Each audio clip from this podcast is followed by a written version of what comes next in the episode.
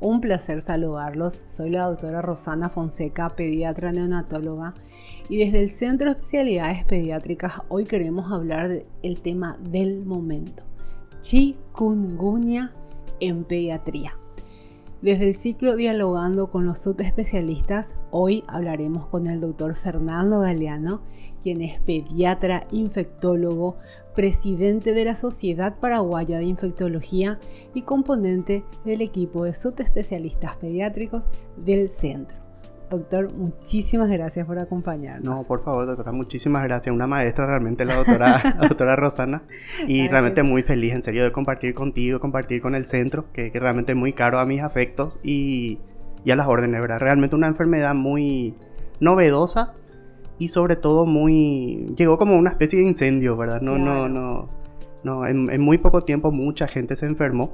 Si bien ah, no es algo nuevo en el sentido de que en países anteriores donde entró la epidemia se comportó de esa manera. Entra rápido, eh, rápidamente mucha gente se enferma y ahí lo que vemos mucho de lo que, estamos viviendo ahora lamentablemente, muertes, eh, casos severos, eh, incluso recién nacidos que lamentablemente fallecieron, em, también adultos mayores y, otras personas, ¿verdad? Ojalá que, que realmente no siga ocurriendo, pero es algo que estamos viendo dada la alta carga de enfermedad que estamos teniendo ahora, ¿verdad? Así mismo, y así que el doctor empezó con todo. El resumen del momento que es realmente es como que se prendió la chispa y se incendió automático y, y es como que todos estamos haciendo nuestra curva de aprendizaje de esta enfermedad a nivel país. si bien, como lo mencionaste, tenemos la experiencia vivida, la más reciente en República Dominicana y los datos anteriores, es como que nos encontramos con cosas aún no descritas o no publicadas, ¿verdad? Situaciones clínicas no descritas y no publicadas. Entonces es como que estamos en un constante proceso de aprendizaje, ¿verdad? De, de qué hacer, de qué, de cómo hacer las cosas para, para el beneficio de todos. Sí, totalmente. Em, realmente la enfermedad fue descubierta en el 52. Para que Posterior a sí, es. es. viejita dentro de todo, pero después de eso como que se quedó en la zona africana donde se descubrió en Tanzania. Eh, quedó más o menos en silencio. Progresó en África, en algunas regiones, después se fue a Asia donde en los 80, 90 más o menos sí hizo un gran ruido por ahí, ¿verdad? Pero como que fue quedándose de nuevo. En el 2013 más o menos entra en la zona de las Américas y así mismo, ¿verdad? En América Central, la zona norte de América del Sur, República Dominicana así mismo, y en el 2015-2016 en Brasil. Ellos tuvieron un brote grande, parecido a lo que ahora estamos teniendo. Em, pero, pero así como decía otra cosa, es que en serio, tenemos una evolución o una característica que es muy importante hablarlas, que, que sí hablan de que se está comportando algo distinto en nuestro país. Eh, que es muy interesante hablarlo y ojalá ¿verdad? podamos estudiarlo y realmente llegar a un porqué, ¿verdad? Y, y, sobre todo tratar. Totalmente. Entonces empecemos así con preguntas puntuales. Sí. ¿Cómo se transmite? Sí, muy importante. Es, se transmite a través de un mosquito. Sí. Realmente varios mosquitos pueden transmitirlo. En nuestro país, los dos mosquitos más importantes son el Aedes aegypti y el Aedes albopictus. El ah, aegypti es más hacia la zona ciudad, citadina. El albopictus un poquito más hacia el campo. Pero en realidad ahora con... Hay varias teorías por el cambio climático, los, los ciclos de lluvia, etcétera, que como que se alteró un poco. Muchos mosquitos van mucho hacia la ciudad entonces vemos una gran cantidad de mosquitos cada vez más y esos mosquitos transmitiendo la enfermedad. Entonces de ahí que tengamos que, protegernos de ellos y, hacer todo lo posible por mitigar la cantidad de mosquitos sobre todo. Recordar esos dos mosquitos y sobre todo la Aedes aegypti, que es lo que más hay en Paraguay. Y dependería del tipo de mosquito para la intensidad o gravedad de la enfermedad o no? Y en teoría no, depende del virus. Hay tres genotipos del virus, dos que son africanos y uno que es asiático. Cuando entró chikungunya en nuestro país, más o menos 2016-17 que tuvimos poquitos casos, no tuvimos tantos realmente. Eh, por alguna razón que no sabemos, se quedó ahí en, poquitos casos. Ese fue el genotipo asiático. Ah. Ahora mismo, según algunos pequeños estudios de laboratorio, eh, parece ser que el africano es el que está circulando. van a haber más estudios en ese sentido, pero no está muy claro todavía si es el virus o la, el genotipo el que está causando la, la, gravedad distinta en nuestro país, o quizás alguna mutación también podría ser, ¿por qué no? Entonces, motivo de estudio también. Súper claro. Mm. ¿Y cuál es la diferencia, Fernando, entre dengue y chikungunya? Y son muy parecidas, tan parecidas que eh, transmite el mismo mosquito. El mismo Aedes aegypti puede transmitir eh, dengue, zika y chikungunya. Eh, incluso también fiebre amarilla, que gracias a Dios no la tenemos en nuestro país, pero dada la campaña, las bajas coberturas de vacunación, podemos también incluso tenerlas. Eh, si bien el dengue y chikungunya se parecen mucho, los dos te dan fiebre, dolor de cuerpo. Chikungunya duele más las articulaciones, las manos, los pies. Alguna gente dice la rodilla, la cadera, articulaciones más grandes, incluso la columna. Pero sobre todo manos y pies duele mucho. De ahí que chikungunya por, por de dónde viene el, etimológicamente. etimológicamente, ¿verdad? La, la, palabra africana de dónde viene eh, se refiere a, al que se dobla. Eh, la, persona realmente con chikungunya em, viene doblada, viene así de tanto dolor que siente. Em, viene a la consulta, uno le ve entrando al consultorio doblado, con, con los pies hinchados, las manos hinchadas y realmente con mucho dolor. Ese es característico de chikungunya. Clarísimo. Mm. Y es lo que está generando como mayor morbilidad, principalmente en la población adulta, esto, ¿verdad? Sí. En esos dolores articulares y quien lo ha tenido refiere realmente que es intensísimo. Sí, tuvimos en conversaciones con colegas de otros países. Un, uno brasileño me llamó la atención, nos dijo que tenía pacientes que hace cuatro años tuvo chikungunya y todavía siente los dolores articulares. Y que vio, de hecho se describe en la literatura, que mucha cantidad de gente, sobre todo adultos, 30, 40, alguna serie 50%, refieren que entran en esa fase subaguda, más de 3 meses de dolor. Entonces realmente eh, puede llegar a incapacitar, no podés trabajar bien, no podés agarrar bien un lápiz, manejar, no podés caminar bien. Imagínate ser futbolista y no poder, por ejemplo, la deportista o lo que sea. Imagínate, es que tremendo. al punto, que lleguen al punto de limitar lo cotidiano. Exacto, así mismo. Eh, me comentaba una mamá, por ejemplo, de que, doctora, me cuesta cambiarle el pañal, hacer esto, me decía ella, ¿verdad? Que le generaba dolor y ya en, una, en esa fase subaguda que hablas, ¿verdad? Totalmente. Que me lleva a la pregunta para entender qué nos pasa en pediatría. ¿Cuáles son las fases de, de, la enfermedad? Es decir, ¿qué es lo que nosotros tenemos que esperar, por ejemplo? Sí, una vez que me pica un mosquito infectado, más o menos entre 2 a 7 días. Nos dice la literatura un poco más, pero más o menos en una semana empiezo a manifestar los síntomas. Fiebre, dolor articular, me duele mucho las articulaciones. Puede salirme algunas ronchas en el cuerpo, lo que le llamamos rash, ¿verdad? Eh, dolor de cuerpo, em, etcétera, ¿verdad? Algunas manifestaciones más, pero sobre todo esas.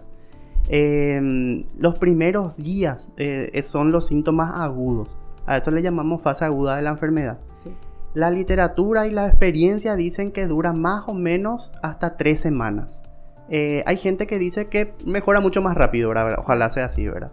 Otro, otro grupo de personas entra en una segunda fase a partir de los 21 días, las tres semanas, que le llamamos subaguda. En ese lo que más duele y más caracteriza el dolor articular. Duele muchísimo las articulaciones. Son las personas, así como decía doctora, que, incluso algo tan sencillo como cambiar el pañal, escribir o algo, eh, le cuesta mucho. Entonces es el momento realmente de consultar con un especialista y, no automedicarse. Pasa los tres meses, entramos en el cuarto mes, sigue doliéndome las articulaciones, ya es la etapa crónica de la enfermedad. Y así como te había contado, doctora, hay gente incluso que habla de años entonces puede ser una enfermedad bastante limitante y bastante molesta, así muy molestosa para, para la vida cotidiana realmente. Lo importante de respetar la enfermedad. Sí, totalmente. decían, las abuelas respeten la enfermedad y de repente es como que perdimos ese respeto a ciertas enfermedades y es me parece tan importante que que, nos informemos bien, que magnifiquemos estos tiempos que acabas de hablar. Significa que nosotros tenemos que ser conscientes de nuestros cuidados y de los cuidados mismos que damos. Sí, totalmente. Y Fernando, en, pediatría, ¿verdad? Dentro de, yo que veo recién nacidos, vos ves más los, los, pediátricos en sí. ¿Estos dolores articulares se está observando mucho? En pediatría no tanto realmente, pero hemos visto bebés pequeñitos, lactantecitos, eh, uno o dos años realmente con las manitos hinchadas, llorando de dolor realmente. A veces duele realmente verles porque en serio les duele muchísimo, no pueden mamar del dolor. Y gracias a Dios no es lo más frecuente en pediatría, más, es más de adulto el dolor articular, etc. Pero lo malo, entre comillas, realmente es malo, ¿verdad? En, sobre todo en los recién nacidos pequeñitos y lactantes pequeños, más que la parte articular, incluso puede afectar corazón, dar miocarditis, una, una inflamación importante del corazón, más o menos 15-20% de los recién nacidos pueden llegar a ser miocarditis, que puede llegar a ser muy severa. Eh, y más o menos entre 40, 20, 30, 40, más o menos según diversas series, pueden llegar a incluso a ser encefalitis. O sea, una inflamación del cerebro y, eso dar incluso convulsiones en el recién nacido, eh, esa irritabilidad que llora y uno no sabe por qué llora. Y hay estudios que hablan incluso de que si eso persiste mucho tiempo, eh, y sobre todo fue muy severa la encefalitis, puede afectar el aprendizaje, el nivel cognitivo, el crecimiento y desarrollo del bebé. Entonces es importante cuidarnos, ¿verdad? Mm, totalmente. Yo quisiera reforzar esto que dice el doctor en la experiencia que nos ha tocado, los casos que hemos visto hasta ahora.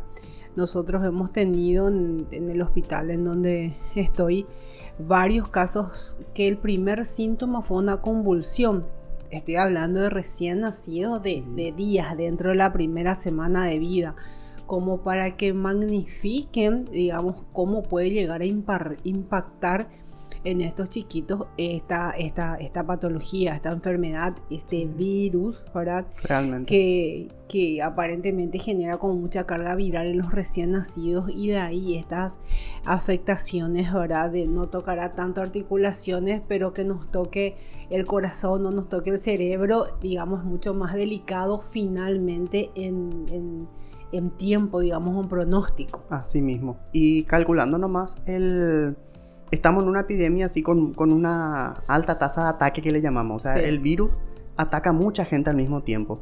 Más o menos en nuestro país, vos me vas a corregir, doctora, eh, hay alrededor de 200 nacimientos, un poco más incluso durante el día, o sea, en un día. Durante el día, sí. O sea, en un día eh, normal, común y corriente en nuestro país, ¿verdad? Al tener una alta tasa de ataque, muchos de esos 200 o un poco más de nacimientos pueden estar cursando las, las, las, las embarazadas, las que están teniendo su bebé, un un chikungunya, un cuadro de chikungunya. Sabemos que la mitad de las personas con chikungunya que están teniendo su bebé en ese momento, la mitad de los bebés pueden tener la enfermedad. O sea, es muy, muy, muy alto también la tasa de ataque en el bebé, lamentablemente. Y otra vez de esos bebecitos que nacen con la mamá con chikungunya, la mitad pueden ser graves. Entonces, de ahí que a nuestras embarazadas y las que están a punto de tener, sumo, sumo cuidado y, y control, ¿verdad? De ahí la recomendación de a vos mamá que estás en tus últimas semanas de gestación, cuídate muchísimo, cuídate muchísimo.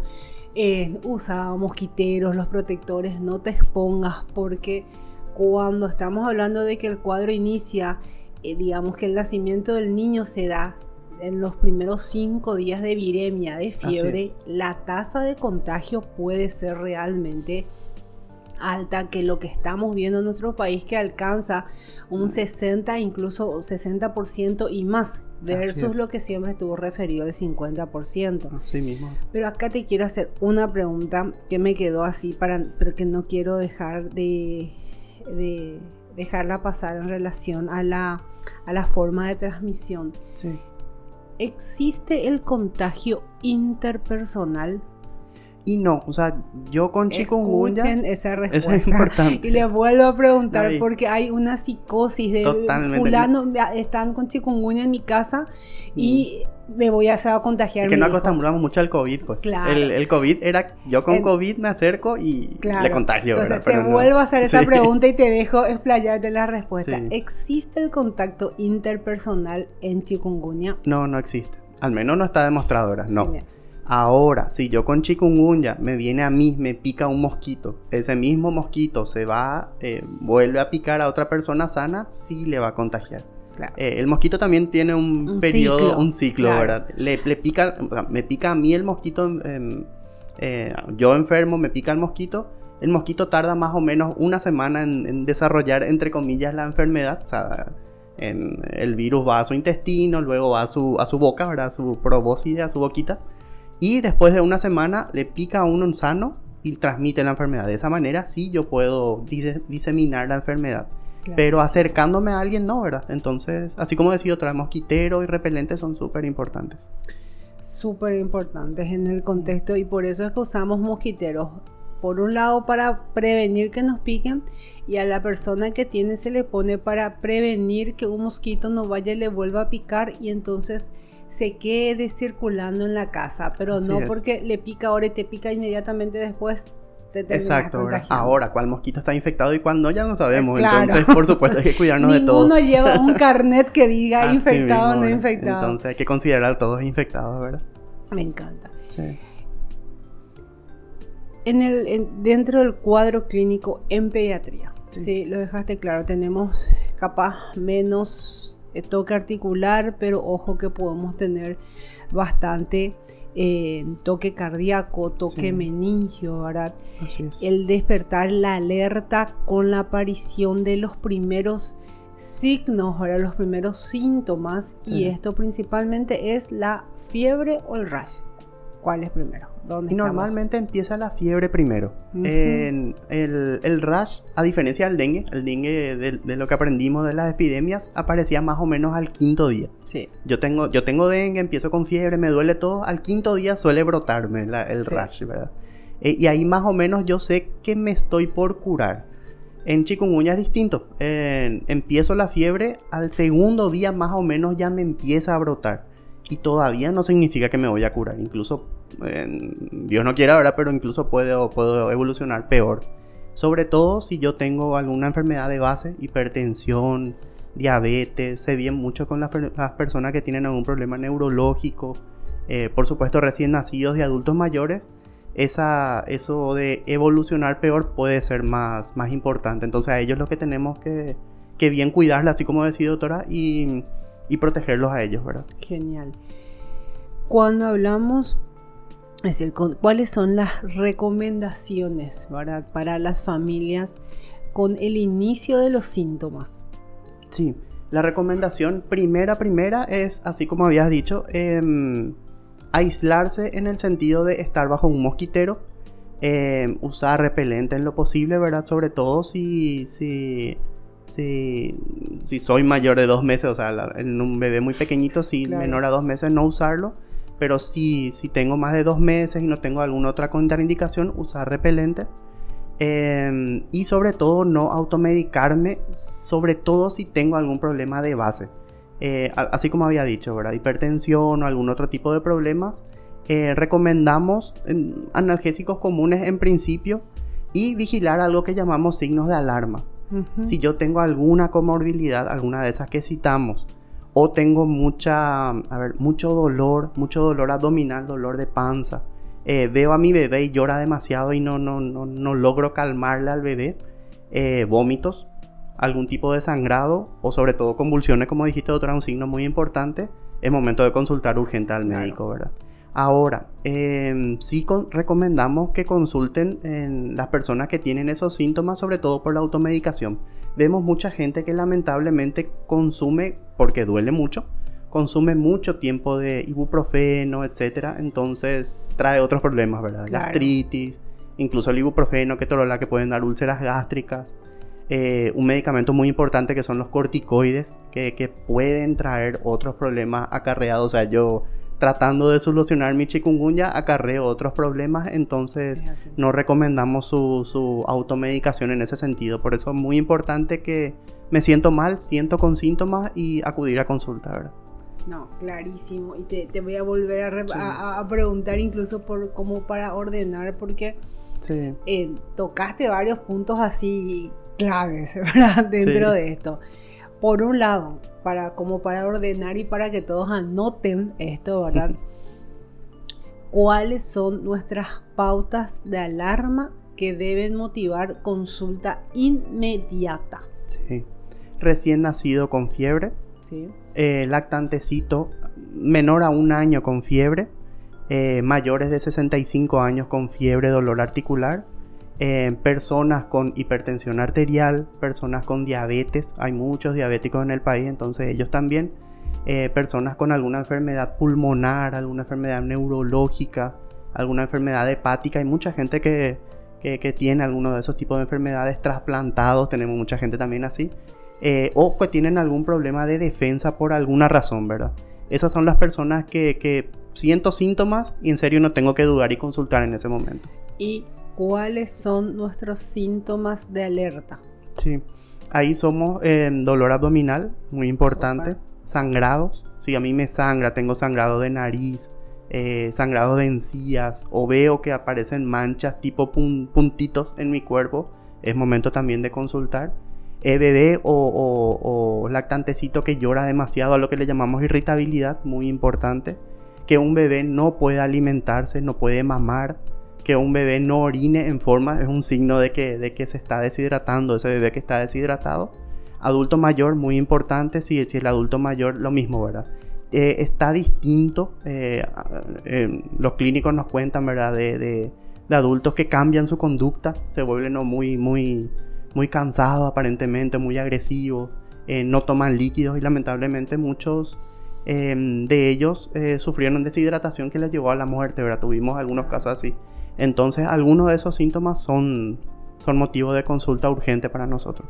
Genial y acabas de usar, de pronunciar la palabra que, que vengan ya las preguntas que quería hacerte sin falta, porque estamos observando los efectos de la deshidratación, es decir, y ahí aparece muchas veces el término de falleció con, pero no por, ¿verdad? Exacto, exacto. Porque fallecen finalmente por una complicación o por una causa no sé, un fallo renal, pero que fue producto de la deshidratación que originó la chikungunya, ¿verdad? Entonces, ¿por qué deshidrata tanto? Sí, realmente en el, para hacer una asociación con el dengue, que le conocemos más, ¿verdad? El dengue tiene un mecanismo de, deshidratación interna, por así decirlo, ¿verdad? En el que el vaso sanguíneo, o sea, nuestra, nuestras venas, nuestras arterias se vuelven más permeables, más, más, más, más fáciles, digamos, de pasar líquido entonces nos deshidratamos por dentro.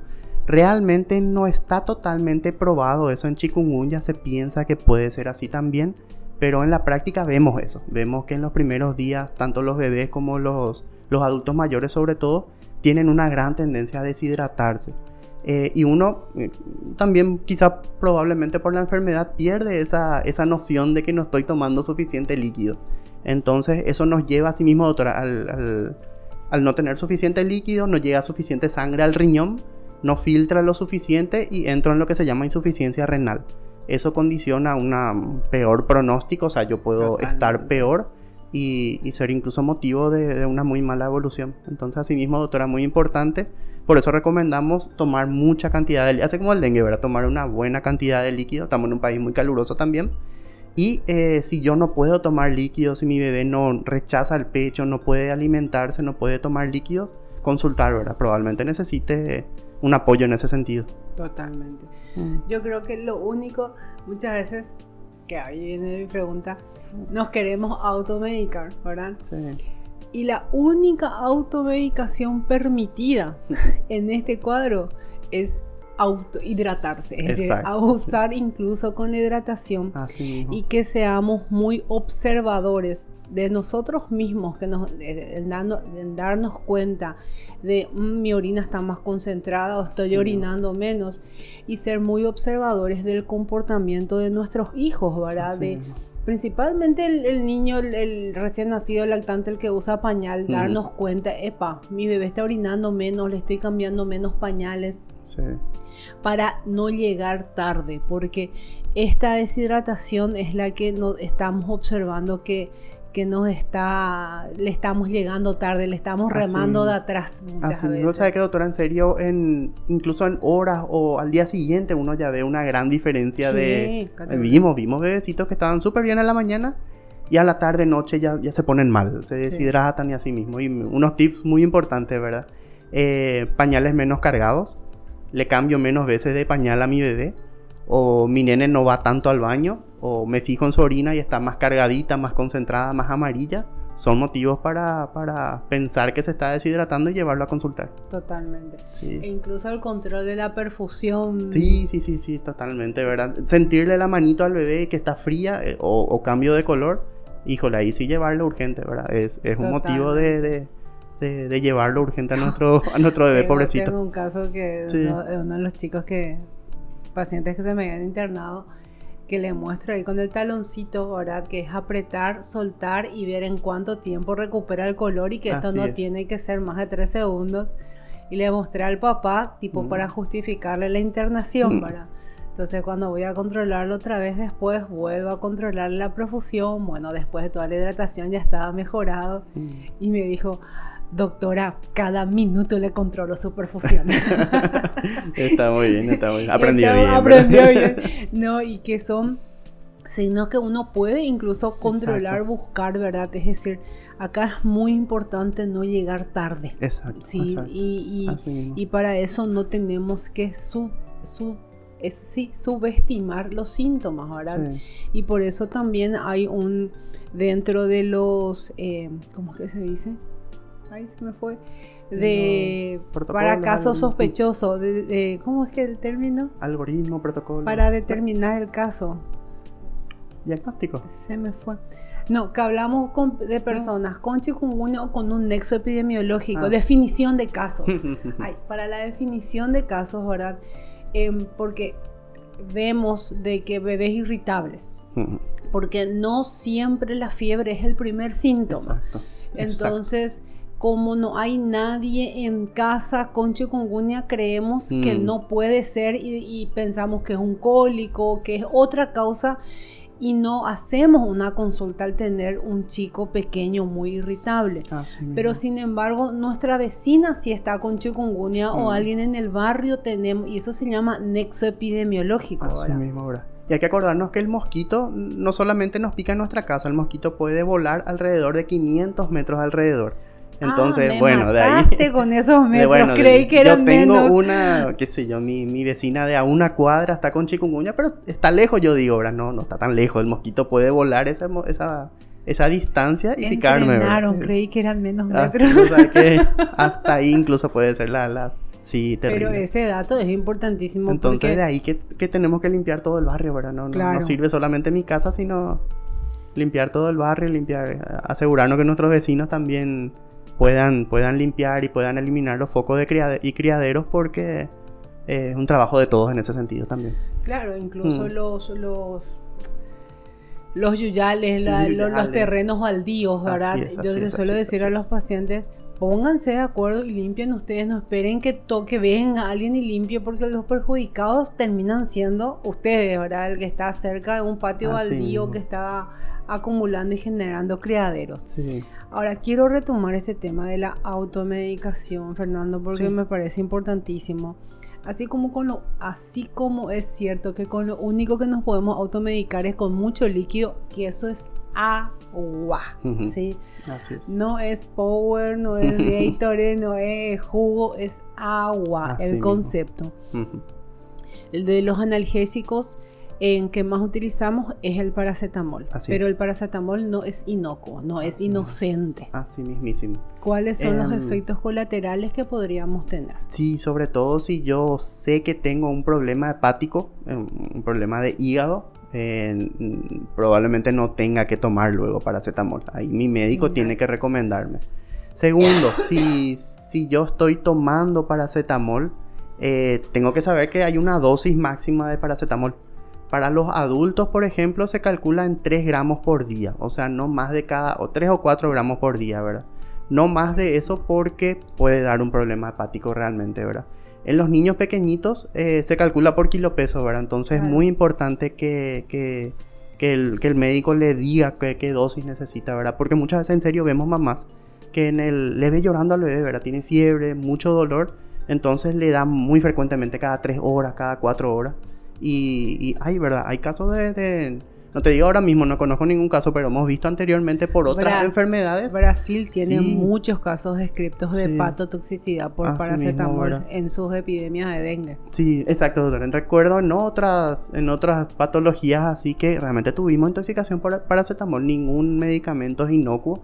Eh, entonces, no, no, si mi síntoma no pasa con un paracetamol, es momento de consultar también, ¿verdad? Entonces, importante. No, lo dejas súper mm. bien expuesto porque en, hablando de adultos comercialmente, mm. hay presentación de 500, 750 en un gramo, ¿sí? Sí, ¿sí? Y me ha tocado mm. en conocer, ¿verdad? adultos que estaban tomando de un gramo y fíjense que el margen de seguridad, es decir, dosis máxima 3 a 4 gramos, dice el doctor. Así es. Para que magnifiquen de que, como bien lo dijo, ningún medicamento es inocente, es inocuo. Es decir, todo puede dar un beneficio, pero puede tener un alto riesgo de generar un efecto colateral. Así es. Y acá va otro tema de automedicación, que principalmente está la imagen más compartida en este momento por, por, WhatsApp en los adultos es la imagen del analgésico que le curo. Y todo va con un corticoide. Exacto. El corticoide es un medicamento que debemos respetar. ¿sí? Así mismo. Eh, que al punto de que ahora es de expendio con receta, no es más de venta libre, ¿verdad? Así mismo cuáles son los efectos colaterales que podemos observar con el uso indiscriminado de corticoides. Es muy importante lo que dijiste, doctora. Es, muy, es un avance que realmente hay que, hay que valorar en ese sentido. Antes, eh, Realmente para cualquier enfermedad me dolía mucho la espalda, me iba a la farmacia, me inyectaban un corticoide. Totalmente. Súper bien, estaba unos días, 3, 4 días, hasta una semana, vuelve el dolor. Me iba otra inyección, así es el clásico, clásico, clásico, ¿verdad? y no, es una, una, práctica muy, muy mala, ¿verdad? Los corticoides son buenos cuando tienen su indicación, ¿verdad? Claro. Ahora, yo tomo muchos corticoides, puedo tener muchísimas, muchísimas, muchísimas reacciones. Más reacciones adversas son efectos colaterales. Eh, puede aumentarme la presión, puedo tener hipertensión arterial, eh, puedo tener incluso ganancia de peso por, varias razones hormonales, eh, puedo tener aumentos de, azúcar, ¿verdad? Aumentar la glicemia, puedo tener problemas de defensa. Los corticoides en mucho tiempo de, de ser usados y sobre todo a altas dosis bajan mi defensa. Entonces, en el afán yo de querer solucionar con corticoides mi problema, bajo mi defensa y otra enfermedad me ataca y puedo, puedo pasarla mal así, ¿verdad? Claro. Entonces, hay, así mismo, otro, un medicamento que hay que respetar muchísimo. En serio, en serio, eh, tiene que ser eh, guiado por un médico. Yo así no me debería automedicar con ningún corticoide. Cierto, antes era de venta libre, yo me iba a la farmacia y fácilmente compraba y el farmacéutico me recomendaba incluso luego, ¿verdad? Ahora en serio, en un buen trabajo, en serio, loable del ministerio, se, se, regularizó eso con receta. Entonces es una forma incluso de proteger a la gente porque es un medicamento muy, así mismo, dentro de, los medicamentos menos inocuo, de cuidado. Sí. No, y, y, resaltar, resaltar el tema de que está lo que es, son los medicamentos que tienen como única droga el corticoide, ¿verdad? Sí. Pero existen un montón que tiene el corticoide como uno de los componentes, ¿verdad? Sí. Y esos, en serio, es impresionante como...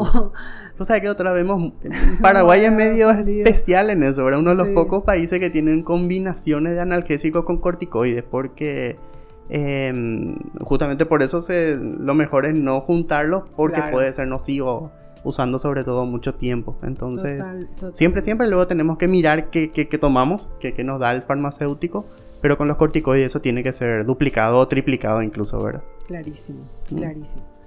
Bueno, así como para, para que quede así como pregunta estructurada, entonces, tratamiento, es decir, no el tratamiento el clínico que nosotros vamos a dar en el hospital al chico que al, paciente que se interna pero ese tratamiento domiciliario. Entonces, ¿cuáles serían los pilares del tratamiento en el domicilio? Sí, primero eh, reconocer que mi niño está, no tiene signos de alarma, esos signos de alarma que habíamos visto, ¿verdad?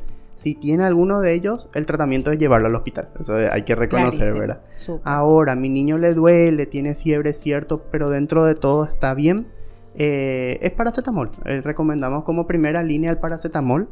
Em, hidratación es muy importante, así como, como habíamos recalcado anteriormente, tiene que tomar una cantidad importante de agua, eh, suficiente como para que orine en forma, en forma regular y no en forma disminuida. Y sobre todo eh, reposo, o sea que en serio, doctora, la, eh, los dolores articulares son peores si uno no reposa en esa primera semana. Eso es muy importante. Em, eh, no darle corticoides en eso primero, es importante recalcar eso, ¿verdad? no corticoides en los primeros días sobre todo. Y eh, proteger a la familia, a la persona enferma, ponerla al mosquitero, que use repelentes, también la familia, y eliminar nuestros focos de, criaderos. Genial. Clarísimo. No existe, eso también es importante, doctora, recalcar, no existe hasta ahora un antiviral que, que mate a la chikungunya. Así como, qué sé yo, el herpes con el aciclovir, etcétera, ¿verdad? No tenemos todavía un antiviral efectivo. Entonces, ni el oseltamivir, el aciclovir u otro, otro vir, ¿verdad? Que se nos ocurra, eh, no, no, no se demostraron efectivos. Entonces, eh, no, no, no, no caer en eso, ¿verdad? Automedicarse en ese sentido también. Claro.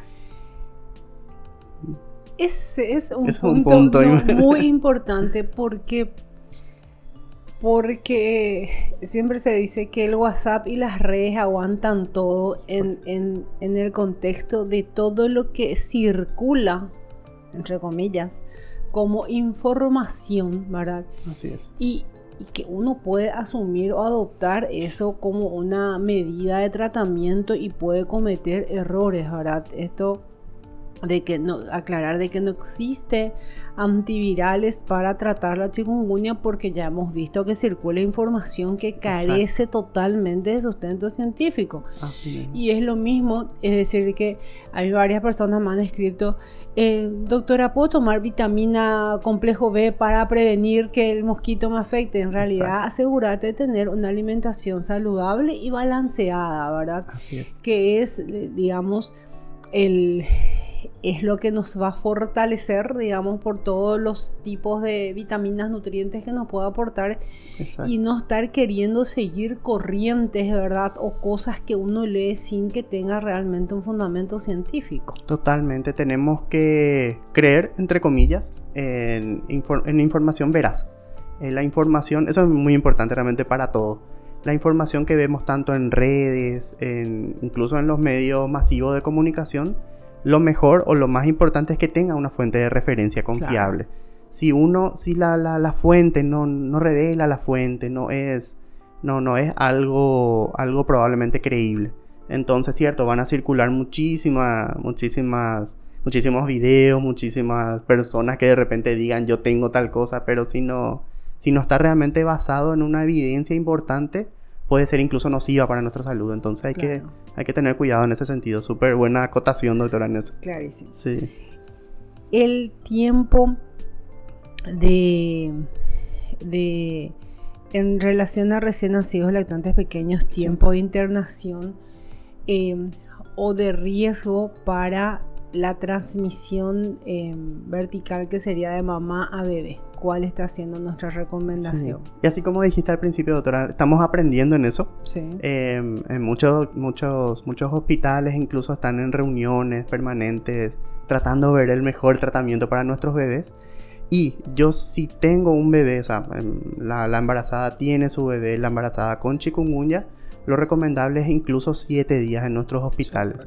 Entonces, eh, importante controlarlos y también en ese sentido recordar a las madres y a los padres que, que, que, acaten ¿verdad? las recomendaciones médicas en ese sentido porque lamentablemente hemos visto bebés que, pasaron un tiempo prudencial, 5 o 6 días, y luego em, viene la enfermedad y con todo. Entonces es importante hacer caso en ese sentido y tener paciencia también, por más que parezca que no, parezca que no pasa nada, pero en serio hay que tomarlo en serio. Por, eso es mm. como que reiteré la pregunta porque lo hablábamos antes de, de la con el doctor Fernando. Yo soy neonatóloga y veo los casos de transmisión em, vertical, es decir, la transmisión de mamá a bebé, ¿verdad? Cosa que tuvimos muy poco, por ejemplo, con dengue. Hubo casos aislados, pero no en la proporción que estamos viendo con chikungunya, que es la transmisión de mamá y bebé. Con el COVID no lo tuvimos. Lo estamos viendo con chikungunya que en nuestros datos nacionales está alcanzando un triste 60%. Y que en el que muchas veces se apuran, quieren demasiado irse de alta porque le ven el primero, el segundo, el tercero, el cuarto día súper bien a su bebé y empiezan los síntomas en el día quinto a sexto. Entonces, no, si por algún motivo el nacimiento de tu bebé se dio entre los primeros cinco días de fiebre, digamos, antes del parto, o si presenta la mamá fiebre en los primeros tres días postparto, ese chico tiene que quedar siete días, digamos, en promedio internado en observación si es que no se descarta la enfermedad. Y esto, por lo que el doctor acaba de resaltar, de que el recién nacido que más se está complicando es aquel que empiezan síntomas sexto, séptimo día y es como que llega tarde a la consulta. Así mismo, y tuvimos caso, doctora. Tuvimos caso de que el bebé fue perfecto a la casa. Al día siguiente viene mal el bebé. Entonces, así mismo, lamentablemente a veces llegamos tarde y, y, cuesta después sacarlo, ¿verdad? Y tuvimos incluso evoluciones malas así, ¿verdad? Dios quiera que no, no ocurra más en ese sentido, pero por eso, ¿verdad? Pedimos eh, paciencia muchas veces, en serio, uno le ve tan bien al bebé de repente que quiere apurar el alta, y tanto para los colegas mismos también y para, para las madres, ¿verdad? Que, que, una enfermedad así mismo que no debemos de subestimarla, y sobre todo en los recién nacidos, muy importante. Genial, clarísimo. Me encanta. Está muy lindo, muy lindo, muy lindo. yo creo que, que lo que, que, fuiste tocando, fuiste diciendo así, exponiendo muy claramente todo lo que es la enfermedad. ¿Alguna recomendación o conclusión final? una reflexión en realidad en relación a la chikungunya en pediatría. Sí, pensamos que chikungunya llegó para quedarse. Eh, llegó para ser una enfermedad probablemente cíclica, así como dengue. No sabemos todavía si va a haber reinfecciones o no. Hay teorías de que puede. En Brasil, etcétera, no hubo problemas, pero eh, igual mucha gente va naciendo mucha gente va a ser susceptible a tener la, enfermedad. Entonces, en la conclusión que podemos realmente y la reflexión, yo creo que es em, mejorar nuestra salud general, eh, respetar nuestros, nuestras, nuestro calendario de consultas, por eso mantener a nuestros niños realmente sanos para tener una defensa realmente importante y hacer frente a cualquier enfermedad que tengamos y nuestro medio ambiente, en serio, nuestras casas libres de, de, criaderos. Vamos a prevenir cuatro enfermedades con eso. Tener la confianza necesaria en vacunas, ¿verdad? Porque protegemos de muchas enfermedades. Todavía no hay vacuna contra, contra chikungunya, pero hay en investigación. Todavía no, no, no, no tenemos desarrollado, digamos, completamente, pero eh, yo tenemos la esperanza de que en futuros años sí, ¿verdad? Eh, y eso, ¿verdad? Reforzar las herramientas que ya tenemos y sobre todo elegir un pediatra de cabecera. Yo creo que es muy importante porque es el que va, va a guiar nuestro, nuestra, nuestro control y nuestro crecimiento y desarrollo de nuestro niño. Doctor Fernando Galeana, muchísimas gracias. Doctora, muchísimas gracias. Muchísimas gracias a todas las personas que nos acompañaron. Recordarles que este live queda grabado en la cuenta de Instagram de especialidades.pediátricas.pi y quedará disponible como podcast en el canal de Spotify llamado Conexión Salud. Y más que nunca recordemos que curar es una responsabilidad de pocos y prevenir una responsabilidad de todos.